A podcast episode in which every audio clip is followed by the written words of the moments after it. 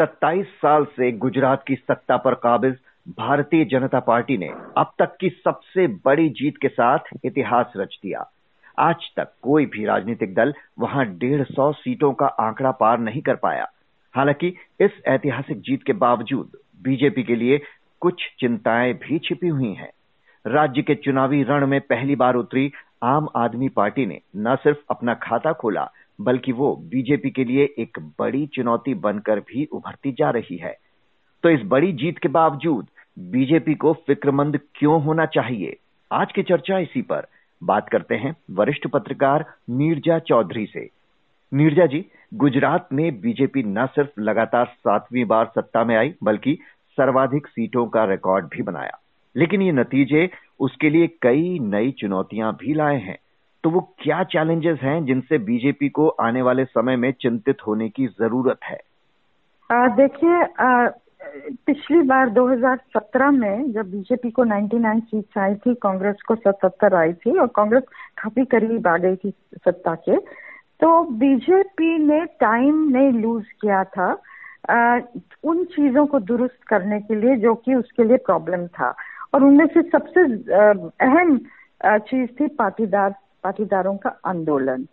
तो पिछले पाँच सालों में बीजेपी ने जिस तरह से वो पाटीदार आज जो आंकड़े आ रहे हैं वो पाटीदार आंदोलन जो खत्म हुआ लेकिन पाटीदारों ने इस बार भाजपा के लिए वोट किया है।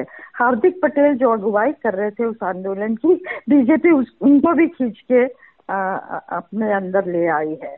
तो मुझे लगता है कि दो चीज़ें हैं इसमें। बीजेपी के सामने चुनौती इसका ज़िक्र बीजेपी के नेता कैंपेन के दौरान कर रहे थे। और वो ये था कि आम आदमी पार्टी जिस तरह से घुसी है विरोधी के गढ़ में, और जिस तरह से लोग उसके बारे में बात कर रहे थे, जब बदलाव की बात कर रहे थे तो कांग्रेस के बारे में कम और आम आदमी पार्टी, आम आदमी पार्टी ये नहीं, अरविंद केजरीवाल का नाम लेके कर रहे थे। तो अगर ये अपनी पैठ बनाती है और ये ये इलेक्शन तो उसके लिए जीतने वाला नहीं था, जो बात तो वो कर रहे थे डेढ़ सौ सीटों की भी, लेकिन ये इलेक्शन एक स्प्रिंग बोर्ड की तरह था। क्योंकि भाजपा के लोग ये कह रहे थे कि जिस तरह से दिल्ली में अरविंद केजरीवाल और आम आदमी पार्टी ने 2013 में 28 सीटें जीती थी और 2015 में 67 सीट वो जीत के आए थे और राज किया था। उसी तरह पंजाब में 2017 में आम आदमी पार्टी ने थी पंजाब में, लेकिन इस साल एक स्वीप किया था पंजाब को। तो क्या शुरुआत इस बार करके आम आदमी पार्टी और फिर ग्रो करती रहेगी गुजरात में? और 27 में चैलेंज होगा और उसका क्या फ़र्क 2024 के इलेक्शन में भी गुजरात में हो सकता है क्या? तो मैं आपको रिपीट कर रही हूँ, जो सवाल भाजपा के कुछ लोगों ने कहे थे जिसकी उनको चिंता थी अब एक चीज़ जो सामने आई है ना जो भाजपा के फेवर में जा रही है हम्म। इस बार तिकोनी लड़ाई के के वजह से कि अरविंद केजरीवाल ने आके कांग्रेस का सफाया कर दिया वर्चुअल सफाया कर दिया कांग्रेस में इतनी सेंध लगा दी कि कांग्रेस की forty one point nine percent से गिर के ट्वेंटी सेवन परसेंट का वोट शेयर आ गया और हम्म। आम आदमी पार्टी का तेरह परसेंट का वोट शेयर है जो नई पार्टी के लिए एक उप, मैं तो उपलब्धि मानूँगी उसको हालाँकि पाँच सीटें हैं हम्म।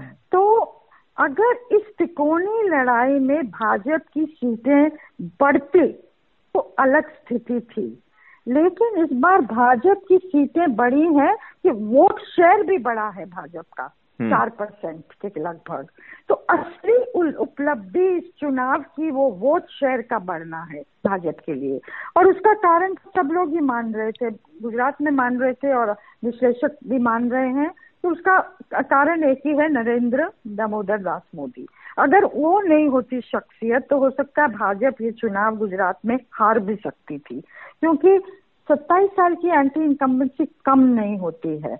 और हम्म। उसमें और इस बार मैंने सु, जो सुने आवाज़ सुनी 2017 से भी ज़्यादा थी वो आवाज़ें कि बदलाव चाहिए है।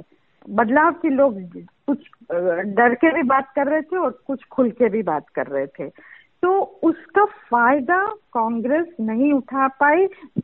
हथियार डाल दिए कांग्रेस ने। लड़ाई से पहले ही आम आदमी हम्म। पार्टी घुसी पर नई पार्टी होने के नाते एक हद तक गई।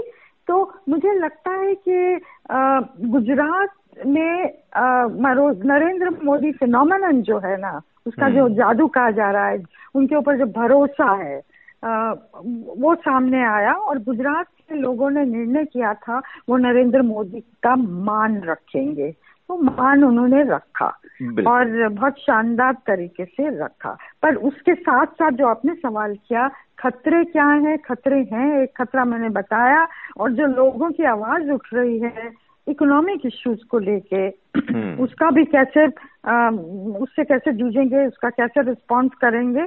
लेकिन भाजपा की जो खूबी है वो ये है कि वो सिचुएशन को, जहाँ तक इलेक्शन का सवाल है सिचुएशन को दुरुस्त करने में देर नहीं करते हैं।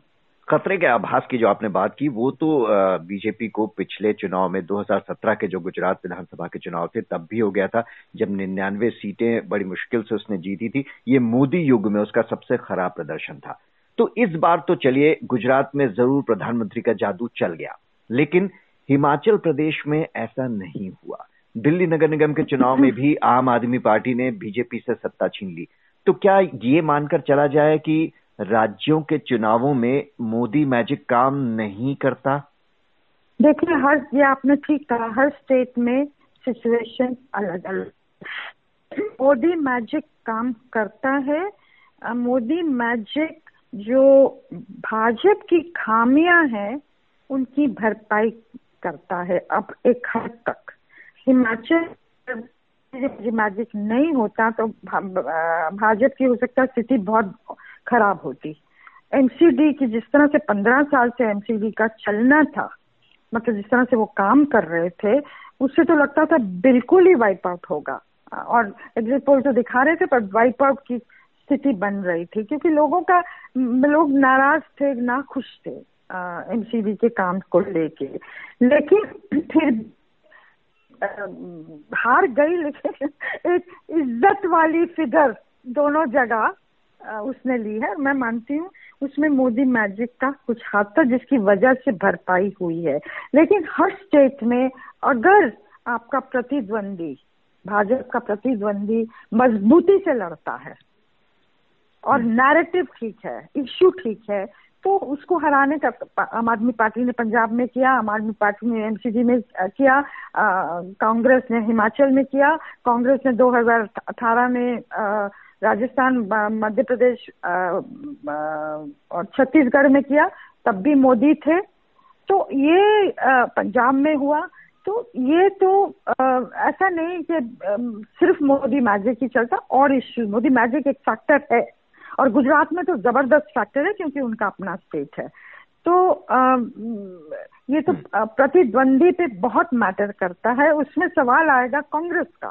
कांग्रेस ने गुजरात को इस तरह से क्यों छोड़ दिया? मैं एक और चीज़ कहती हूँ आपको वो ये है कि मान लीजिए रोल रिवर्सल होता 2017 में। 77 सीटें बीजेपी की आती और 99 कांग्रेस की आती। भाजपा एक घंटा नहीं लगाती एक मीटिंग करने में अपने टॉप लीडर्स की मीटिंग बुलाने में कि कैसे हमको पाँच साल बाद का चुनाव जीतना है हम्म। अभी भी दिसंबर पाँच को जब वोटिंग खत्म हो रही थी तब भी नरेंद्र मोदी ने ऑफ़िस बैरर्स के साथ मीटिंग की 2024 को देखते हुए तो और गुजरात में देख लीजिए ना हर हर कोई मान रहा था कि गुजरात में भाजपा जीतने वाली है लेकिन इतनी मेहनत इतना कुछ झोंक दिया क्योंकि चुनाव को जीतना है शानदार तरीके से जीतना है। तो ये जो चीज़ है ना भाजपा के बारे में हम इसको क्रिटिसाइज कर सकते हैं कि सिर्फ़ इलेक्शन इलेक्शन इलेक्शन एक पार्टी का काम नहीं होता है और चीज़ें भी होती हैं। तो आ, लेकिन ये कुछ इसने लायक भी है ऑपोजिशन के लिए भाजपा से कि किस तरह से मेहनत हम्म। एकदम ट्वेंटी फोर बाई सेवन मेहनत की जाए।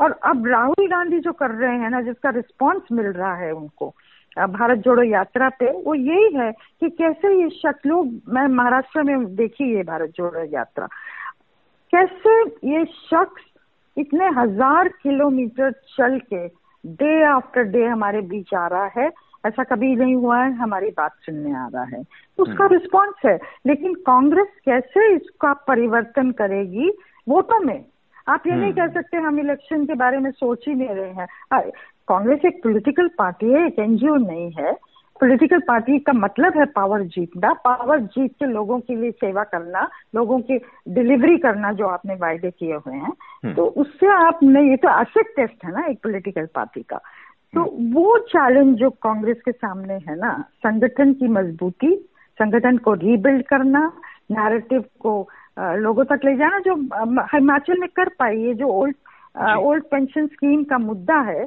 ये बिल्कुल क्लिक किया है। और गवर्नमेंट सर्वेंट्स बहुत नाराज़ थे इस चीज़ को लेके। ये कारण है कि कांग्रेस आई है पावर में हिमाचल में। जी हालाँकि कांग्रेस के लिए भी काफ़ी चैलेंजिंग होगा उसे लागू करना। बहुत उसको लागू करना। बिल्कुल आप सही कह रहे हैं हर स्टेट में ये डिमांड उठेगी कांग्रेस कैसे इसको मीट करेगी? बिल्कुल। तो हम बात बीजेपी की कर रहे थे। आपने कहा कि दिल्ली और हिमाचल में हार ज़रूर हुई लेकिन वो बहुत बुरी तरह से नहीं हारे और वो मोदी की वजह से। अब आने वाले समय में कर्नाटक, राजस्थान, मध्य प्रदेश, छत्तीसगढ़, तेलंगाना समेत नौ राज्यों में चुनाव होने अगले साल। ये कितने चैलेंजिंग होने वाले हैं बीजेपी के लिए? यहाँ किस तरह की चुनौतियाँ हैं? देखिए चैलेंजिंग कर्नाटक में होने वाला है, क्योंकि वहाँ कले अंतर कले बहुत है। इस यहाँ कांग्रेस के अंदर भी अंतर कले है, पर यहाँ भी भाजपा के अंदर भी है येदियुरप्पा को लेके और बोमई वो नेतृत्व नहीं दे पाए हैं जो कि उनसे एक्सपेक्टेड था। तो कर्नाटक एक राज्य है जहाँ कांग्रेस बहुत अच्छा जीत सकती है बहुत लोग मानते हैं ये। हम्म। तो कर्नाटक सबसे पहला होगा चुनौती भाजपा के लिए। चार राज्य हैं नॉर्थ ईस्ट के वो भी बहुत अहम हैं। और फिर नॉर्थ इंडिया के आ जाते हैं राजस्थान और मध्य प्रदेश और छत्तीसगढ़ और उससे पहले तेलंगाना। तेलंगाना। तेलंगाना में भी एक बहुत तो बीजेपी सब कुछ झोंकेगी अब देखना पड़ेगा कि कांग्रेस क्या करती है इन राज्यों में। क्या तेलंगाना में तो कहीं है नहीं कांग्रेस इस समय। जहाँ ये, ये पुराना कांग्रेस का राज होता था आंध्र प्रदेश जब तक विभाजित नहीं हुआ। तो बट कर्नाटक और और स्टेट्स में नॉर्थ ईस्ट में कैसे सामने आती है देखने लायक चीज़ होगी। चुनौती दोनों पार्टीज़ के लिए है। और आम आदमी अब पार्टी कहाँ जाएगी? वो भी तो अपने पैर फैलाएगी। करेगी, इन राज्यों में वो भी देखने लायक चीज़ होगी। बिल्कुल। तो गुजरात, हिमाचल प्रदेश और दिल्ली के इन चुनाव नतीजों ने एक बार फिर ये बता दिया कि जहाँ मोदी फैक्टर एक तरफ़ काम किया तो वहीं दूसरी तरफ़ बीजेपी को ये भी ध्यान रखना होगा कि हर राज्य में स्थानीय मुद्दे होते हैं, उनका भी ध्यान रखना होगा। नीरजा चौधरी जी बहुत बहुत शुक्रिया आपका।